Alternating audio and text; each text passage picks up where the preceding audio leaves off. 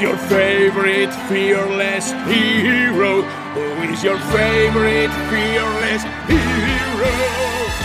Who's brave and ready for trouble? Ha-ha! Who's so unbelievably humble? Who is your favorite fearless hero? Who is your favorite fearless hero?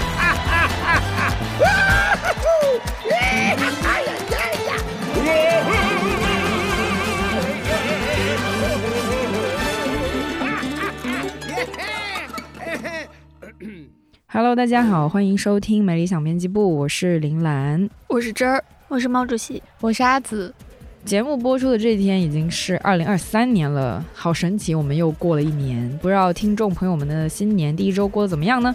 今天我们准备来聊一部新鲜上映了一两周左右的动画电影，它叫《穿靴子的猫二》，由环球出品。熟悉的朋友可能知道，靴子猫来自怪物史瑞克的世界。我个人是很喜欢史瑞克的，所以之前朋友喊我去看《靴猫二》的时候，我觉得确实可以一看，电影的口碑还蛮不错。现在我看那个豆瓣评分好像有 八点二 分了，所以后来编辑部我们这些人在周末也陆陆续续都看了这个电影。所以呢，如果有喜欢动画片的听众朋友们，推荐你们新年周末可以去看看这部《穿靴子的猫二》。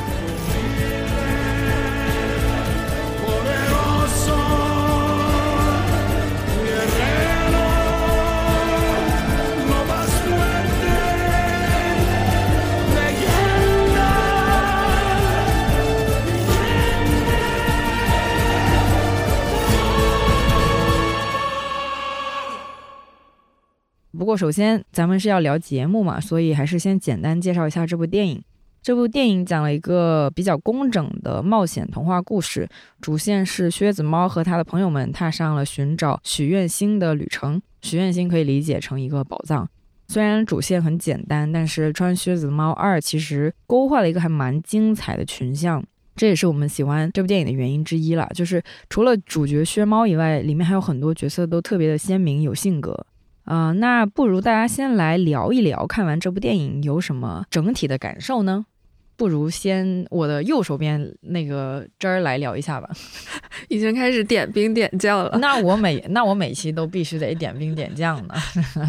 其实我是一个动画片的爱好者，所以一般出现这种动画都是会去电影院看一看的，而且尤其是靴猫，它是从怪物史瑞克世界来的嘛，然后那个世界就有很多各种各样的童话故事，是一个童话人物大乱炖，就感觉会挺有意思的。对， 对，我很喜欢那种虚拟世界的人，他们都是互相联动的，嗯，你就觉得每一个人身上都有一些 buff 在。然后看靴猫的时候，我觉得它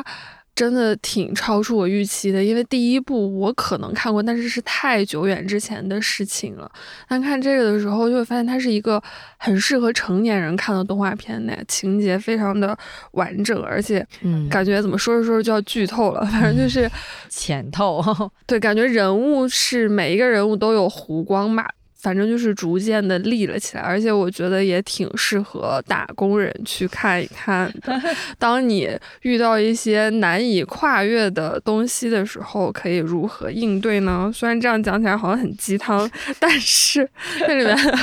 狗狗实在是太可爱了。嗯，它就是你人生态度的 how to say 呢的的人生路上的一个。嗯，偶像可以这么说，一个一个安抚玩具吧。你给这个电影打了多少分？可以透露一下吗？我打了四星，那还是很高的耶。就是那个豆瓣八点二有你的一臂之力，对，有我的一臂之力。主要现在电影院对吧？大家也知道，很久都没有新的电影可以看了，然后也挺久没有新的动画电影可以看了。如果有一部电影拍的挺完整，而且看完之后还让你觉得暖乎乎的，还是愿意给它多给点分数的。好的，好的，好的。那这个子现在可以发表你的意见了吗？因为我也是就是动画片爱好者来的。大部分好看的动画片我都会去看嘛，然后这一部其实一开始抱的预期没有那么高，因为那个猫不是我喜欢的类型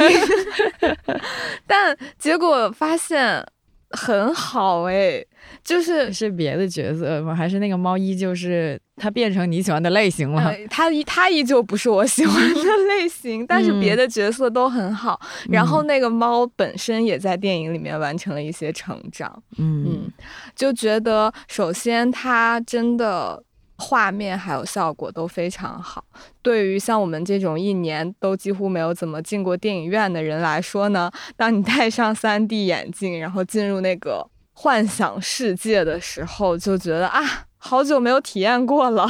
然后中间有非常多的桥段都是那种只有动画电影可以给人带来的这种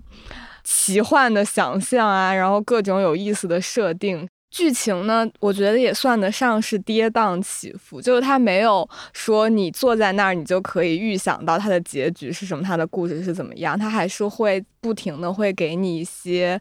惊喜的或者出乎意料的部分的。再加上它的群像真的都刻画的非常的精彩。嗯，好吧好吧，那我们来听一下猫主席有没有什么呃感受可以分享一下呢？这作为看完阿凡达之后的第二部就是我就跟这儿完全不一样，我就完全不是一个动画片爱好者吧，但我只会我只会在那种就是别人好朋友啊或者是同事们强烈推荐之后，我才会动念头去稍微看一看，或者那部电影就是可能近期为数不多的大热门嘛，我才会去看。所以我看穿靴子的猫还蛮蛮偶然的吧，嗯，也是因为同事们陆续看过之后推荐，然后就说很好，然后众所周知，近期的这个这个这个电影院里实在是没有什么值得再看一看的片子了，所以就想说，嗯，试试看吧。看了之后真的是超出预期，但确实看的时候过程中我还是有被打动到的吧，就是比我想象的要 好, 好不少，就是尤其是从电影中后段就是去到了一个特别神奇的地方叫做黑暗森林之后，我就觉得啊，整部电影好像有一点值得了。然后我一直觉得穿靴子猫第二部应该是一个中年人可能感触会比较深的一部电影，就是它里面有很多小的细节和人物身上承载的一些情绪点吧，或者是他们呃遭遇的一些生活上的一些困顿之类的吧，我觉得是需要稍微稍微有一点点年纪之后你才能理解薛猫或者是那个另一个角色叫软爪两只猫咪身上的一些痛苦或者是一些困惑吧。然后看完的时候，我记得我当时是很温暖的一个状态，还蛮舒服的。然后就像我之前在年终那次总结的时候也说到过，就是我这一年二零二一年下来的时候，我一直在尝试让自己整个人会变得更柔软一点，然后更想去接受一些特别特别朴素但是很温暖的情绪和情感吧。看完的时候是觉得这部电影还是能给我这样一个很直接但是就是那种很朴素的温暖。可能二零二二年末一个冬天，然后大家都多多少少都生过一次病的状态下，我觉得还是还是蛮疗愈的。嗯，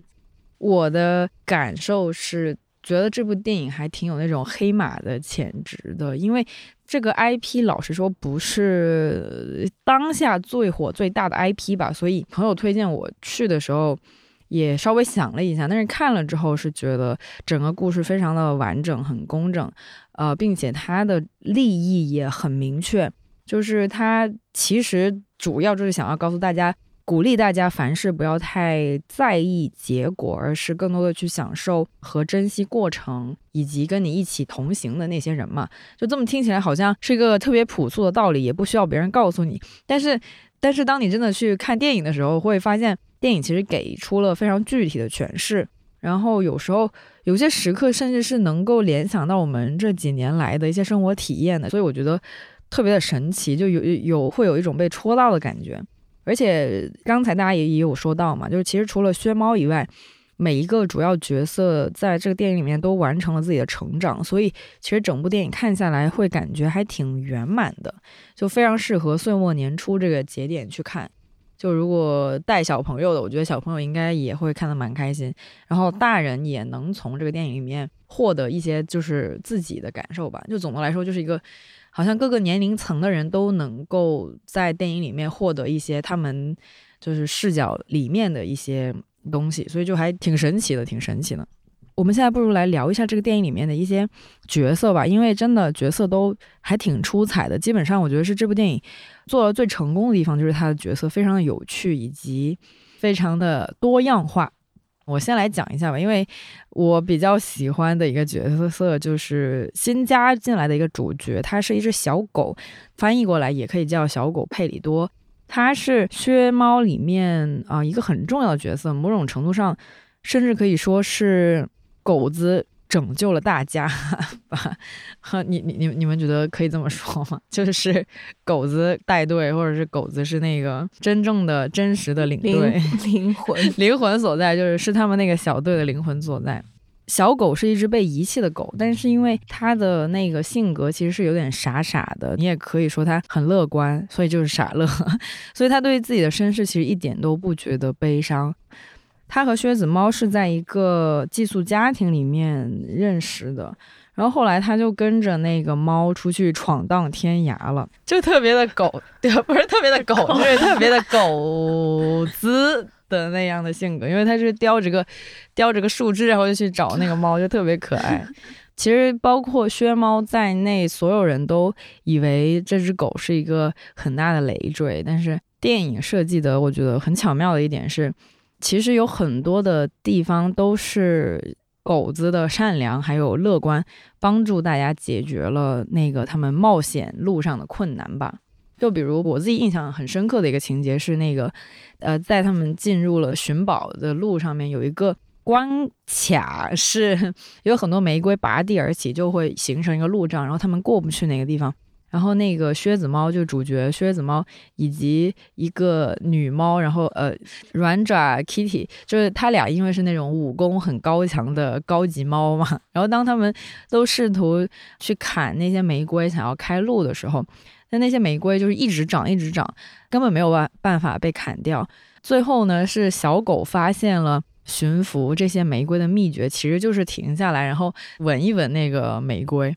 然后那些玫瑰就全都缩了回去。所以我觉得这个情节设置的特别好，就是当时看电影的时候一下子就击中我了，因为我觉得他其实在说，就有很多时候我们的生活中其实也不乏一些让人，比如说呃，有时候你自己的外卖很久都没有到，或者是在一些地方遇到了和自己的观点不相符的人，就是在这种情况里面，人很容易不自觉的就很想生气，很想跟人吵架，就很想跟人家 battle 嘛，就像两只猫子一样，第一反应他们都要去 battle 那个玫瑰，就是要砍它，砍伐它。但其实如果像狗子那样，你先试着放下自己的盔甲，会发现其实有些事情可能没有想象中那么的糟糕，或者说没有想象中那么的没有办法解决它。所以这是我非常喜欢这一个片段的一个原因。我就是觉得这个电影有在通过小狗这个角色去强调善良的力量吧，因为我们都知道现在的社会就很讲求一个叫工具理性的东西嘛，就大家都会希望去有效率的或者是最快速的去获得利益，然后大家都比较关注自己，就很原子化嘛。就有时候大家甚至会觉得人太善良就会吃亏，你得时刻关注自己的利益才能在社会里面走下去。所以像善良啊、温和啊这些特质其实是越来越被忽视的，但是电影选择去强调这些特质的力量，我觉得就很不错，就是很有心，这也是小狗佩里多这个角色最吸引我的地方。你们喜欢狗子吗？所以喜欢呀，没有人会不喜欢这部电影里的佩里多吧？就是说呀，佩里多那样的一个角色，突然让我想起来，但我真的忘记是在哪本书里面看到的一个描述。我觉得那个描述就很，就是很多时候你会对于一个就是陌生的一个人吧，然后一个陌生角色，你会很自然的先产生一种很强烈的防御的一个心态。但是呢，当你看到一个角色也好，一个人物也好，他可以如此坦率的乐观，然后可爱，然后放下一切防备去暴露自己的柔软的部分的时候，你就会觉得不可能有人会不爱这样的狗子。嗯、而且我觉得他这个电影里面就是还蛮治愈的一点，真的就是因为这只狗子它其实给它铺垫了一个还蛮令人伤心的一个背景吧、嗯、但是你不会觉得它是很刻意的在卖惨，你只会看到这只狗子会觉得就是它其实是应该是里面呃身世也好或者就是受伤最多的吧，就包括最开始雪邦也不想要、嗯、就觉得它是个累赘烦人的小跟班，但是狗子就是从来没有没有因为别人对它的恶意或者是伤害而去变得非常的坚硬，它还是不停的就是它那个掀衣服就露出自己的肚子肚皮的那个动作真的是太可爱了，而且、嗯哎、就是圆圆软软，而且我记得它第一次掀的时候我还有点吓到，就呃你在干什么，但是后来它再一掀开的时候你就会觉得天哪，这个世界上为什么还可以有经历了这样的生活但是你依然可以对别人保持柔软的一个状态的一个生命啊、嗯、然后你就觉得天哪，你就真的很想要就是抓他的肚子或者是想要隔着荧幕去拥抱他吧、嗯、然后而且那种拥抱不是说你因为怜悯或者是因为你对另一个更弱小更更悲惨的一个其他他人的那种关爱吧，我觉得那种拥抱更多的是谢谢你治愈了我的那种那种拥抱的冲动。嗯，他在里面一直说你来耍我，哎哎，不是不是 literally 说你来耍我，但差不多意思翻译过来，但你来摸摸我，然后耍一下我的肚皮，然后薛猫居然没有碰他，然后我想说啊，他竟然忍住了，我还以为他一定会就就某个时刻就会摸一下他的肚子、嗯、太可爱了那个动作，我觉得就是一个很小的细节，但是我觉得好、呃、好可爱，也很真的还蛮治愈的。嗯，这个狗子真的是最让我出乎意料的一个角色了、嗯、因为刚看的时候你确实是会有一些刻板印象，好像他是什么类似于怪物史莱克里的驴子一样，就故意跟着他然后烦他希望他能够对吧，就超级自来熟的那种角色，因为这个狗子本身也没开什么金手指嘛，你很容易陷入那样的一种刻板印象里、嗯、就后来发现居然不是这样的，然后他这个人物居然可以如此的有弧光然后如此对如此的温柔。他刚刚说他的志向是当一只安抚犬的时候、嗯、那里我开始觉得有点不一样了，原来这只狗子是有自己的志向的，而且还是治愈别人呢，在遇到一些超级悲惨的事情之后还是决定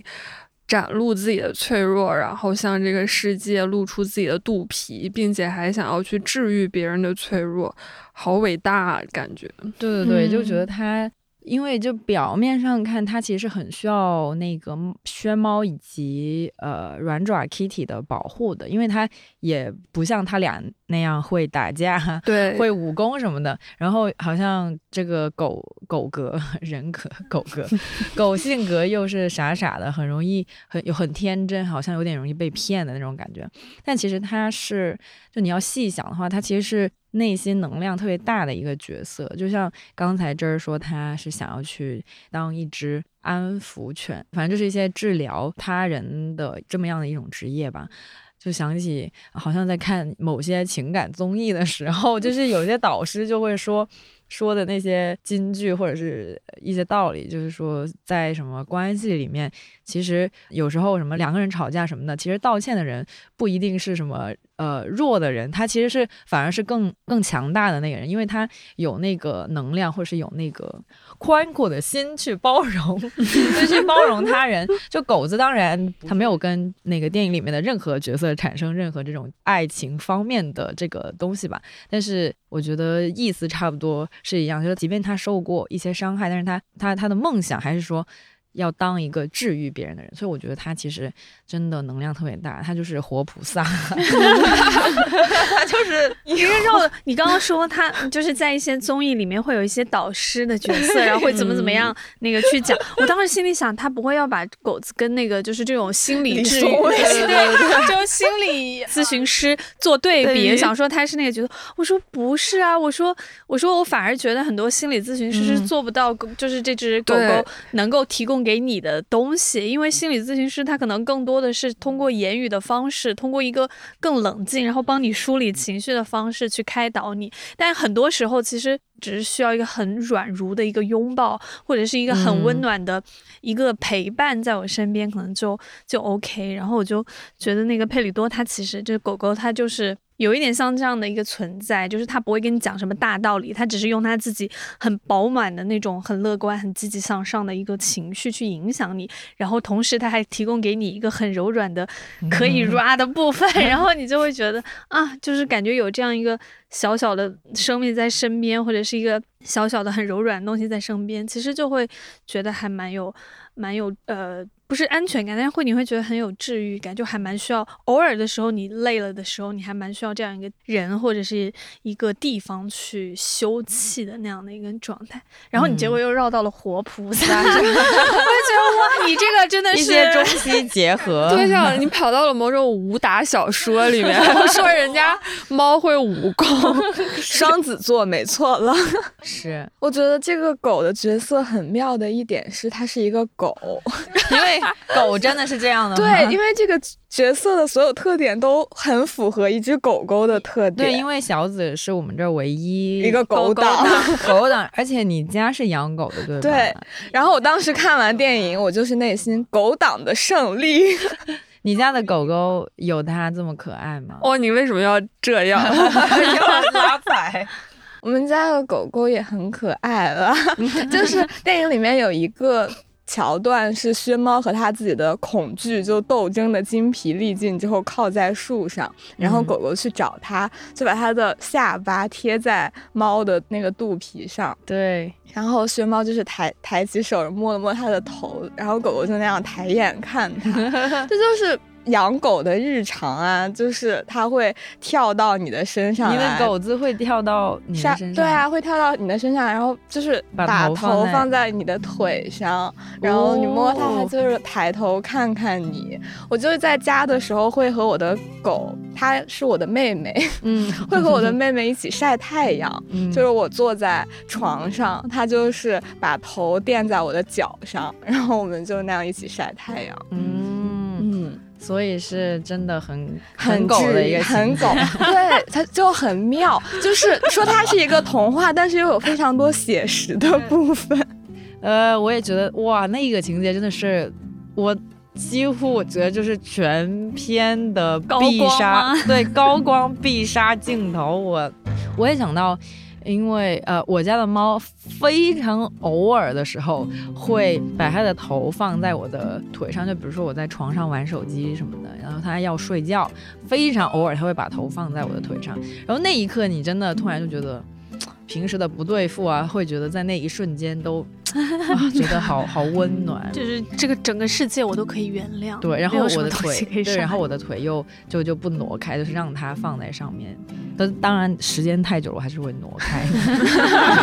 但但是但是那个呃那个电影里面的情节也是让我立马想到了和家里面宠物相处的时刻。嗯，好狗，好狗。因为就是我小时候是养狗的，然后家里养狗，嗯、然后后来我送走了，我大概我大学的时候，然后送走了一只我们家养的非常年纪非常大的一只狗狗之后，然后我就再也没有养过狗。嗯、一个是因为就是很很功利的一些原因啦，就比如养狗的话，你要付出更多的时间和精力，就是狗。狗狗会相对于猫猫可能需要更多的陪伴和你需要在身上花时间嘛，但工作之后确实就觉得说猫咪可能对于这种都市社畜来讲是一个，就是你需要一个动物伴侣的话猫咪会更合适。但其实我是我忘了应该是二零二零年还是二一年的时候，我那个时候就非常的想要养一只狗子，就是那时候就因为小紫天天发那个柴柴犬的的表情包啊，或者一些什么动画，然后就天天在旁边说啊那个什么快乐小狗才是最好。然后呃可能因为那一段时间确实比较特殊嘛，就是我们应该也知道，就经历了很多次，比如说在家居家啊，然后风控啊等等。我那一段时间就特别想要一个，就是。想要一个无论你做什么他都会非常忠诚的，然后特别开心的跑过来朝向你，然后朝向你奔跑的那样一个很快乐的小生命。所以我那那一阵就真的很冲动的天天在家跟我家属说，不行，我一定要养狗子，我一定要养狗子。就只有那段时间就是很很奇怪，就可能人在受到了比较多的伤害，然后又觉得这个世界处处都很坚硬的时候，你真的是很需要一个很快乐的生命朝你奔来的那种感觉吧。嗯嗯、我觉得狗狗特别特别令人喜爱的一点是，狗狗真的是那种无论它受到多大的伤害，它都愿意继续去相信人。嗯，爱狗的人真的一定要看这个。对，狗狗的爱太满了，真的，真的全身心的爱。我觉得这个电影真的 for 爱狗人士，爱狗人的福音，爱狗真的爱狗狗党，狗党必看电影，狗党必看，真的狗党必看这个。之前去敦煌旅游的时候，他们那儿有一个文创产品，就是一个狗狗的形象，它会贴在一些本子上或者杯子上。然后了解到那只小狗是有自己的故事的，它的主人是好像就是看莫高窟的一个保安吧，一个保安大哥。然后后来那个大哥退休了，就把狗狗怎么样？应该是那个保安大哥回到了自己的家，但是狗狗送给了另外的人，然后狗狗去到另外一个城市，结果他就越近千山万岭、嗯、从那种高速路上穿了十几天又回到了这个地方来，嗯，又重新回到莫高窟来找他的主人。嗯，回来的时候身上就是脏兮兮的，然后大家就很感动，最后把他的形象留了下来。嗯嗯，我这周末有看一个小的综艺，叫那个加拿大 check in， 就是李孝利的那个，他就是加拿大去呃探访一些他以前呃送养过的那个流浪狗嘛，然后流浪狗都记得他，真的大泪崩哦，狗子实在是太好了。这个我就不不展开讲了，还是想要说的就是爱狗的朋友们不要错过，狗子真的太好了。但怎么办？这部片子是主角猫哎。刚才有讲到薛猫嘛，虽然小狗狗实在是太可爱了，但是靴子猫毕竟还是主角，不能太冷落它。我自己是觉得靴子猫虽然它吸引你的点肯定不是小狗佩里多那种很可爱很治愈那种无条件的爱，但我是觉得靴子猫它其实在电影里面承担了很多那种叫什么负面特质。我不是说他是个很坏的人，而是说就是他他的这个角色消化了很多那种对于负负面特质的一个一个呈现吧，可以这么说。他会唱那个歌什么是是是个什么 legend， 是个传奇之类的那种，所以他身上是有一点自大在的。然后其次，因为他在电影里面要完成的任务其实就是要去克服这种自大以及恐惧吧，所以我我个人觉得这个角色这个主角吧是一个有点瑕疵的角色，但其实这种有瑕疵还蛮不错的，因为它会让你没有那么大的距离感，就你在看这个电影的时候会觉得说 OK 他也是一个是一个有点有点问题的主角吧，就大概是那种感觉。然后简单来说，靴子猫在这个电影里面，它是它除了去寻宝以外，它也一直在跟死亡的恐惧斗争。刚开始它是很逃避的一个状态，但是最终它会实现一个突破性的转变吧，就这么说。具体的就不给大家剧透了。所以我我我觉得靴子猫给我带来的一个比较终极的感受就是。要接受生命的有限性吧，就你接受了之后你才能最大限度的过好自己的生活，而不是一味的想要去超越一些既定的限制，比如说像什么衰老啊死亡的这种东西，它就是不用一味的想着我要怎么样才能克服这种东西，而是去接受自己生命的有限性，然后我们才能真正的过好自己的生活吧，我是这么觉得的。呃薛猫也好，软爪也好，这两个比较主角的两个角色吧，就肯定不是大家会嗯，就是一看这部电影就会觉得他们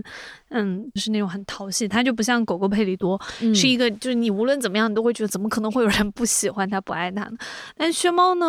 就是对我来讲真的是一个中年人才能够有所感悟然后感触很深的一个一个角色吧，因为我看看完之后去回味的时候会觉得说，其实薛猫或者是软爪吧，因为他们两个有点像一个 couple 嘛，嗯，然后嗯，他们两个身上都是比较像就中年之后的中年人们需要面对的很多生活中的生活不再是你原本想象的那个模样然后需要去直面这些困苦吧。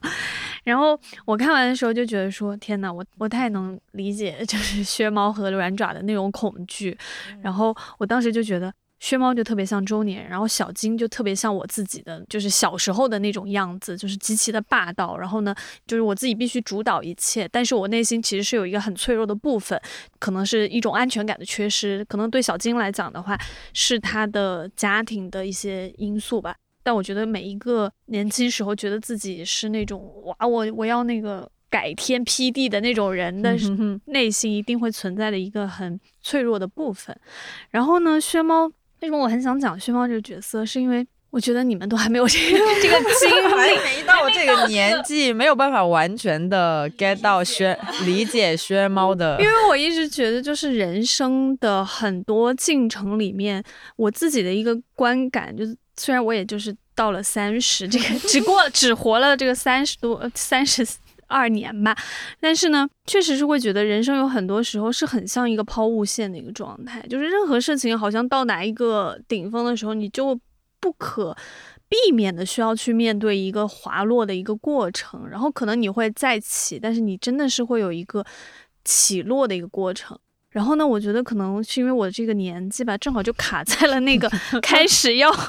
下落的过程，或者说更早就已经开始需要面对一种原本自己对生活的设想甚至是幻想要破灭的一个状态。因为薛猫他这个角色设定，就第二部来看的话，角色设定有个很有意思的点，就其实我看电影的时候，我最开头的那一整段怎么去歌颂他的英雄伟绩的时候，我其实是非常受不了的。我就觉得说，天哪，这是什么膨膨胀的 ego， 然后又是那种很像那种个人英雄主义片，就是一定要有一个英雄，然后呢拯救了整个小镇或怎么怎么样。嗯、然后当时其实很就就你长大之后，你就不会再对超级英雄或个人英雄主义有过度的迷恋，嗯、因为你知道。没有什么，这这这个世界上不存在真正意义上的那种幻想中的英雄吧。但是呢，很有意思的是，因为这一部里面其实它是一个落的一个大落的一个过程嘛，就是从一个巅峰可能是需要往下骤降的一个人生的一个阶段吧。所以我当时就心里，我看完说那个感慨就是天哪，这就是成年人的人生了。当他留起了胡子、啊、当他开始吃猫粮、啊、当他开始吃那种猫粮的时候在公用猫砂盆里因为在那之前就像你自己的人生一样，而且尤其是比如说我自己吧，然后呢我我我很小的时候，因为可能整体上来讲会觉得自己的人生还算是比较顺遂，然后呢呃也是在一些就是称赞中成长长大、嗯、然后你就会不由自主的把自己的生活或把你自己整个的人生想象的很辉煌、嗯、就是你就会觉得我一定是要成就一些什么的那样的一个状态然后一一直会觉得说嗯，我这辈子一定会在哪一个时刻突如其来就变成一个什么伟大的人物，然后你会难免有这样设想。但是越长大你越会发现，其实大家来这个人间走这么一遭其实都差不多，可能有一些人他确实有他非常伟大的成就吧，但是就是你细想下来就会觉得说其实其实真的就是人生可能没有那么多的丰功伟绩可以让你去回忆，也没有那么多的机会让你去成就一些你想象中你应该达到的成就。但是当你还没有达到那个成就的时候，你就发现开始人生开始下滑然后就是这样的一个状态。但是薛猫他至少还是有一个，就是他还是曾经是一个传奇嘛，但是因为这部他着重还是描述说他整个人生到了一个很特殊的一个阶段，然后呢在很有限的情况下他应该怎么去活，然后他面对那种有限的时候的那种恐惧，是我是我应该在跨入三十岁之前自己的人生里面就是一个很想要去逃避但是你又不得不去接受的一个恐惧或者说状态吧。因为我那个时候就觉得说完了，我都要三十了，然后我好像也没有活出我小时候想象中我三十岁应该有的样子，怎么办？然后呢，我就觉得好像这一生也不会有太大的变化了，或者说你也没有那个、嗯、那种那种冲劲去完成一些什么很伟大的事业了。所以，然后这个时候其实有很多的恐惧会随之而来，就是薛猫在里面他可能更多的是对死亡本身，对生命有限本身的那种恐惧嘛。但是我在迈入三十岁之前的时候，其实更多的是一种对衰老的恐惧，那种衰老是全方位的，不是说什么容貌啊，而是整个人的一种一种衰老的恐惧。因为你那个时刻你会觉得，一方面是你的确发现你从生理上你会觉得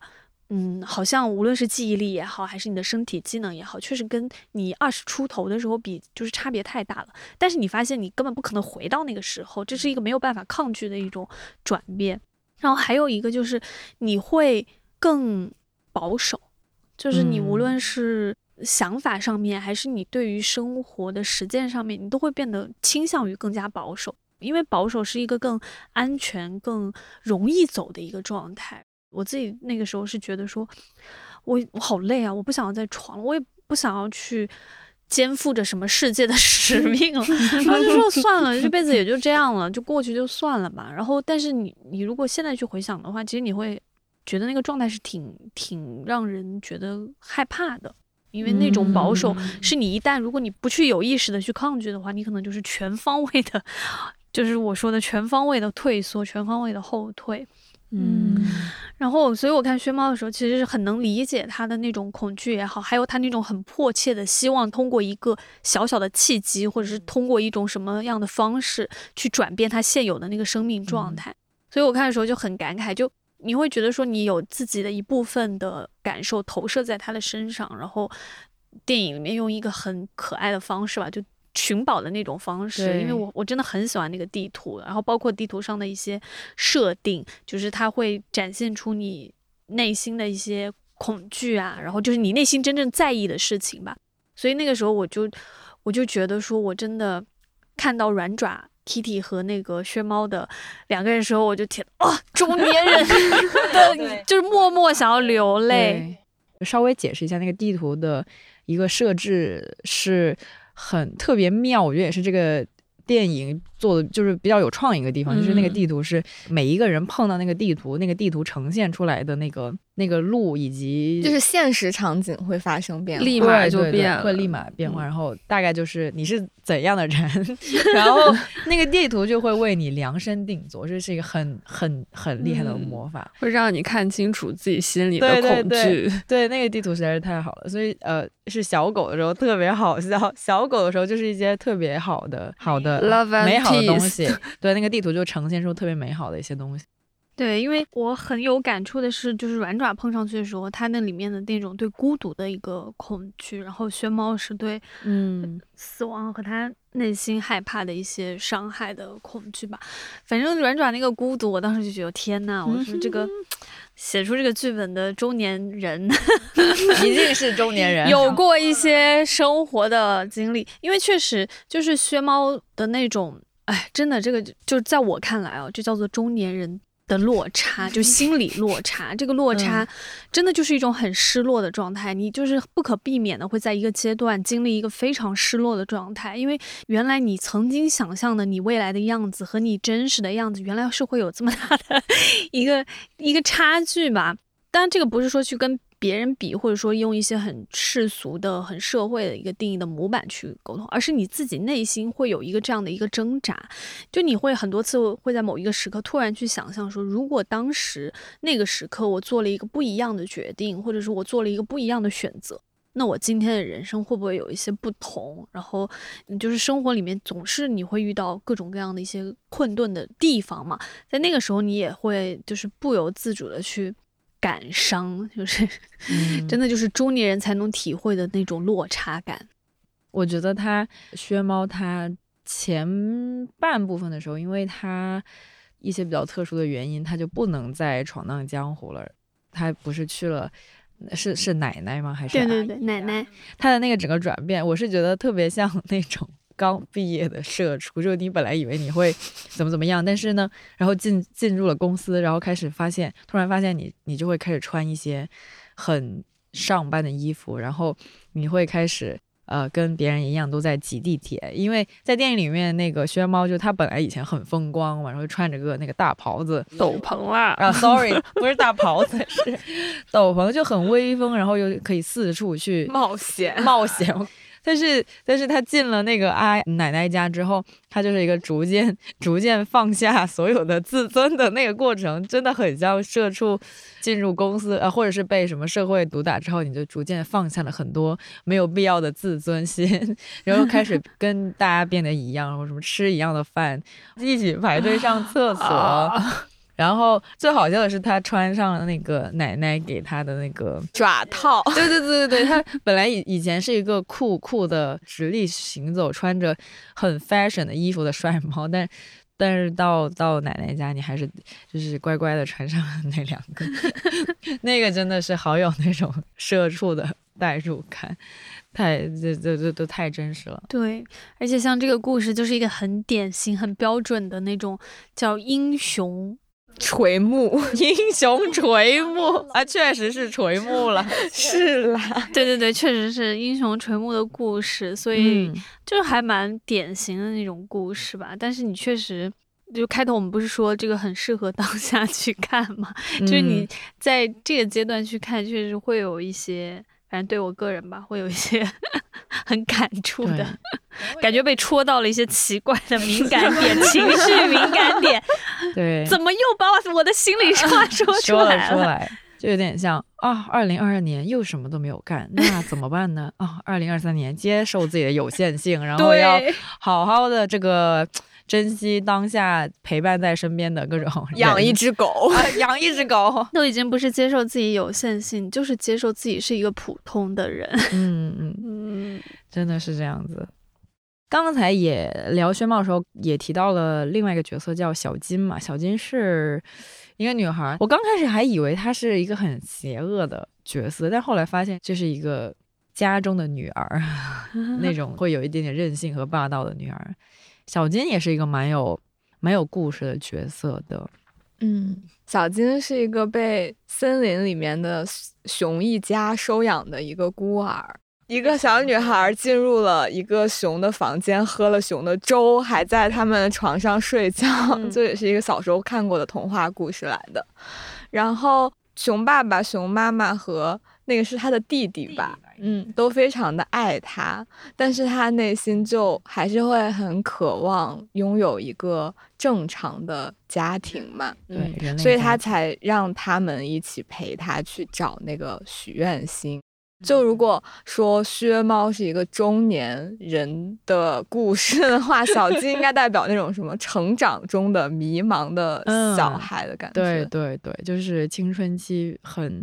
不知道自己想干嘛，但是就以为以为自己还能得到更好的，对对对对对，就是会也会比较忽视掉你现在有的那些对东西的这么一个角色是、嗯、然后感觉小金这个就能够引到我们真的最近这些年太常说原生家庭这个话题了。小金我没有觉得他是原生家庭的伤害，我觉得他更像是就是缺乏一个，就是他觉得那种正常的普通人类家庭的爱，嗯、然后他就觉得自己好像有某部分是不正常的，所以他想要去矫正这样的一个问题的时候，所以他就更执着的去找寻他想要的东西吧，嗯，然后反而忽略掉就是他身边其实有已经有一个很完好给他很多爱的一个家庭的存在吧，嗯嗯，所以我觉得小金的那个他跟他的熊家庭的那个寻宝过程，其实我觉得对他自己来说还是蛮必要的，就他如果不去走这么一遭，估计他也没有办法真正的意识到其实他最想要的东西就在他的眼前。嗯，对，因为他们仨给他的爱是没有任何的阻挠，就非常直接把整个人都包了起来，他就会习惯习惯了之后就会看不到这些爱其实就在他的身边，嗯嗯，就像空气一样包起来。然后你就忘了空气的存在。好，这个是哪位名人说过的话？我总觉得我是在哪儿听过来的。就好，就觉得他好像是因为始终觉得自己的家庭或者自己的生活有缺失，所以他才看不到现在的好。嗯，就很像我们很喜欢把一些自己现在觉得不够好的部分归因于自己的过去，是因为缺少了什么什么，我现在才不够好。嗯，对。但其实就是有的时候就是需要转换一下，不需要让你觉得你缺失的那个东西去影响到你现在的状态，就是要先接受这个状态。嗯，这就是李松蔚老师老讲的那个。哎，我刚想说某情感综艺里面讲了个差不多的东西，大概是知道了是什么原因导致你今天自己是这个样子的，但是不要困在那个原因里面。对，就大概是这个意思。嗯，啊，看来老师们讲的话都有相似的道理，相通之处，有相通之处。对，有时候不要过于追问，你就体验你现在正在经历的。我觉得这个是要被别人点醒的。嗯，这就这就很像小丁这个角色，就是其实人是很难免会在意自己缺陷的部分。嗯，就是你永远会很在意你自己身上也好，或者你的人生里面缺失的那个部分，然后你会想要通过各种方式去弥补，因为好像这就是一种，也不能叫损失厌恶吧，但确实就是一种人之常情。嗯，不觉得吗？就是其实别人从来不会觉得你有什么问题，但你可能就会觉得自己哪一个部分不够好，然后你就是很想要去矫正，或者是去要把那个部分变得更好，或者是你缺了那个那个部分，你很想把它填满。嗯，然后也因此你过于在意的时候，你反而会去忽略掉，一方面是其实你并没有那么的缺少什么东西，或者说那个缺陷并没有你想象中那么的可怕，或者是那么的重要。嗯嗯，比如说在一个很平整的一个地面上，然后你肯定如果有一个一个洞的话，你会非常在意那个洞，然后你就总觉得说我要我要用一个什么方式把它填充满，但是其实你忽略就是说这个地方这么大，其实你可以走另一块，就是不一定是只能通过填洞的方式去完成你的这趟路程吧。嗯，所以我就想说小金这个角色我自己很喜欢的时候，是因为我我总觉得我他特别像我的童年。就是我也是那种，我自己感觉我是那种被我爸妈的爱保护的很好的一个状态，但是呢我就是会老觉得说不行，就是我不会在意说我现在拥有的东西，而是在意说为什么我没有那个，为什么我没有这个。嗯，然后呢我就会就是想要去拿到一些更多的东西，但是在这个拿到更多的东西的过程中，其实反而会伤害现在的爱我的人。就是反正我我自己印象中就觉得说，我小时候那种霸道也好，或者很强势的一个人格，其实在这个过程中，其实一定程度上我觉得肯定会伤害到我父母的，就我爸妈。嗯，可能我会用一些很强硬的方式跟他们说，你们这样就是不行，然后就是不对，或者就我就是要这么做之类的，就是要跟他们对抗。但其实我忽略掉，就是正因为有他们那种很无限包容的爱也好，或者为我的付出吧，我才能够去够我更想够到的一个部分，或者更想够到的一个地方吧。嗯，对。所以我就觉得小金那个角色还蛮像就是我们自己小时候的一个状态的。嗯，对。而且小金他在这个电影里面，因为他们都要赶路什么的嘛，小金就是一直骑在那个弟弟熊反正就是骑在那个家人身上，就有点像小时候骑在爸妈身上的那种感觉。当然这个是我我个人的解读而已，但但确实会给人一种那个有点像小孩子会骑在爸爸妈妈身上，然后就是冲我要去那儿，就是我要去那儿的那种那种感觉。所以小金这个角色还还真的像那个小紫刚才讲的，是有比较代表一种年纪比较小的，或者是在一个青春期，然后比较迷茫，或者是呃还不是非常确定自己真的呃他很确定自己想要什么，不好意思，就是还没有看到背后的那个真内心真正的那个需求的那个那种角色。完了，这个那那这个电影真的辐射好广，就全年龄层，对，老中青三代，对，就是一个老中青三代，然后爱狗的人也可以，然后爱猫的人也也也也行，也行，又有 Kitty， 哎，对，有 Kitty 什么的。我们可以来聊一下这个电影最令我们感动和受启发的地方。因为其实刚才咱们在讲角色的时候也聊了很多，但是有没有一些可能跟角色没有那么强绑定的东西会让你们觉得还还蛮受启发或者蛮蛮蛮好看的呢？但是我想补充一个角色相关的，就是我很喜欢那个小虫子，就是我先暂时称它为良心小虫子，因为我觉得它真的很好笑。它是那个做馅饼的那个反派大哥的一个他的一个魔法的一个魔法小虫子，不知道是哪个童话里的，反正就被抓来了。但真的很好笑，本来反派是想要指望他去干点什么事儿，然后他一出来就说我是你的良心，就有有被笑到，就觉得我真的莫名觉得很好笑。然后他就一直在那个大哥的肩膀上一直给他念叨说，你怎么能做这种事，你真的这么残忍吗，你这个都能做下手吗？然后大哥就说你好烦啊。就我有时候看他俩觉得有点像在看漫才的感觉，就是一种莫名的穿透感，就觉得他们两个一个人说一嘴，然后下一个人再说说一嘴，就一直在拌嘴。他就良心小虫子就一直不断的在提醒他说，你不能，你竟然会这么做，不能这么做，怎么怎么样的。我就觉得还就是一个非常正能量的角色，但是应该是说呃，是我看过最好玩的一个正能量角色吧。他就是一直在提醒你说什么东西是正确的，什么东西是应该做的，还有就什么东西是不应该做的，是一个蛮呃是一个蛮有创意的角色，并且我觉得也能体现出这部电影真的是一直在通过各种各样的细节想去强调善良啊、信任啊，就这种在现在的我们的生活环境里面比较忽视的一种力量吧。就是这些这种很小很次要的角色，我觉得是让这部电影的那个整个价值观，就整个那种想要传达的那个 message 更为完整，以及也更立得住脚。因为他真的每一个角色都都很完整，他他他代表的那种价值观都特别的对吧，就在这个电影里面，这个是我我特别想讲的。因为这个角色不算是个大角色嘛，所以就没有在没有在刚才跟大家聊。我觉得这个电影也挺特别的一个地方是，其实他在电影的开头就说了这是一个童话故事，对对对，然后电影里面也有各种各样的魔法。那个做派的反派大哥他有他有一屋子的魔法，最后还有一个魔法包可以把所有的魔法放进去，但其实最后大家并没有依靠魔法去做一些什么实质性的解决问题了，最后大家还是在依靠自己本身了。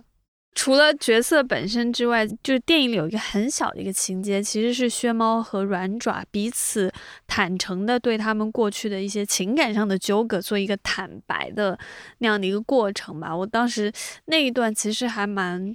戳我的，就是到年末的时候，我不知道为什么，我就是很需要一种黏黏糊糊的的跟爱相关的各种东西吧。嗯，然后当时我记得就是薛猫他其实做了一个某种意义上背叛软爪的一个，就还蛮伤人的吧，就没有去出现在婚礼上作为新郎嘛。反正我觉得他那个行为还蛮伤人的吧。但是就是薛猫很坦诚的去讲了他为什么不敢面对就是那个仪式的这样的一个恐惧吧。然后但是软爪有一个很可爱的反应，是他最后说没关系，反正我也没有出现。就是我我其实我当时一直在想的是说软爪他到底出现了还是没有出现在婚礼上，但我自己的解读是倾向于认为他出现了，但是他为了让薛猫的愧疚感没有那么重、嗯、然后呢为了就是用一种很柔软很很中年女性才会才会有的那种宽容和包容的方式，然后就更也更成熟的处理方式去给了薛猫一个回应吧。而且他回应的很巧妙，就也不是说什么我原谅你了或怎么样，也不是一种居高临下的姿态，而是说反正我也没有没有出现，然后我这种我也不会去的什么，那我们就算一笔勾销了，就给你对，就这个还蛮、嗯、我觉得是一个很很细节很小的点，可能就是对于很多人来讲不会有太多的感触吧。然后但我觉得他处理的确实蛮好的、嗯、而且那种一方面是把这种哎呀中年人对于感情的逃避啊，然后又觉得好像会担心责任啊，然后呢回头去想自己当时就是会觉得哎呀就不想逃避一些责任，不想要去承担很多许诺啊，或者是对别人的这种承诺啊等等。然后呢，一方面他又呈现出来说，就是其实两个人很坦诚的谈自己的感情的时候，其实是有一个还蛮友好的一种交流方式，就是那一小小的点我觉得还蛮暖的吧。阮汝雅真的是一个很好的女性角色，对，很好的。我想说，她确实也是一个很好的伴侣，就是能力又强，嗯、又会去包容别人。然后第一部的时候有讲阮汝雅为什么是软爪吗？就是她被人收养，然后有一次不小心抓伤了人，就被拔掉了指甲。我当时就觉得啊，软爪这个设定真的是好好心酸，怪不得她不信任别人。我我特别理解，就是她因为有这种经历吧，所以所以她被薛猫背叛的时候，我觉得他一定很伤心，因为他是应该是一个很难相信别人的人，啊、但是可能他跟薛猫就是好不容易建立起了一套信任，但是他发现就是薛猫抛弃，就是背叛了这套他的信任的时候，我觉得他应该特别的伤心。所以，嗯，就是软爪当时在他的地图上出现那个 loneliness， 就是那个孤独的那一块的时候，嗯、然后我就觉得啊，这又是一个，对不起，又是一个，就是还蛮还蛮戳我的一个点吧，就是那种、嗯、那种孤独感，就尤其是你反正到了一个年纪的时候，会突然有一种很强烈的孤独感，那种孤独感很难很难描述，也很难消除，不是说一个人的感受，而是到有有一个有一个时刻，你会突然发现呃你没有办法找到一个可以完全依靠和依赖的地方或者是人的时候，其实你会突然有一种孤独感，因为那种孤独感是来自于你突然发现你必须长大。反正我就是有经历过一个时刻，是觉得有一刻我突然觉得天哪，我不能够再那样的依赖我的父母了，因为我长大了，他们已经老了。然后那时候你突然发现自己要变成那个被别人依靠的人的时候，其实、嗯、当然我爸妈也没有很依靠依赖我啦，就是还是比较独立，但那一刻你确实是会觉得 OK， 从现在开始我好像不能再依靠别人，我要自己去走我接下来的路的时候，会有一种很微妙的孤独感，而不是说你有没有伴侣啊，或者说有没有什么孩子啊，或者什么的，很难很难讲清楚的一种孤独。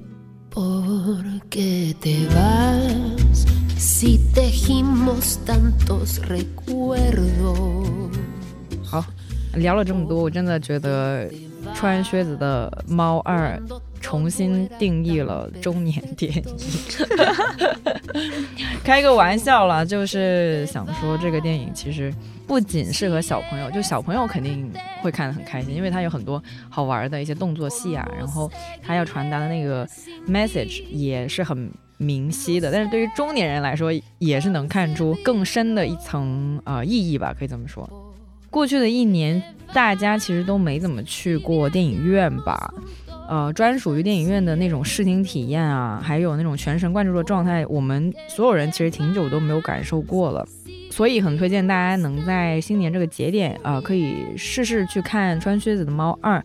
这部比较温暖也很丰富很多样化的这样一部电影。我个人觉得它基本上没有什么门槛，然后大人小朋友都可以看得很开心。我觉得就是就《穿靴子的猫二》就是属于一部居家旅行老少皆宜的电影，就如果你年初年头的没什么事情干的时候，还蛮适合去电影院感受一下的，毕竟现在这个寂寥的影院也需要大家的大家支持。对对对，听一下，最后大家不要忘记片尾还是有彩蛋的，爱童话世界的人不要错过。刚才就是摁住了这儿，不要把彩蛋讲出来，看就涌入嘴边，就已经在嘴边，把它摁下去，不要讲这个彩蛋。好，那希望大家可以在电影院里面看《穿靴子的猫二》，给新年开个好头。最后，二零二三年就送大家一句这个狗狗的至理名言 ：All you have to do is stop and smell the roses。呃，至于是什么意思呢？那大家就在那个电影里面看字幕知道吧，就不给大家翻译了。好吧，好吧，就这样吧，拜拜，大家，拜拜拜拜。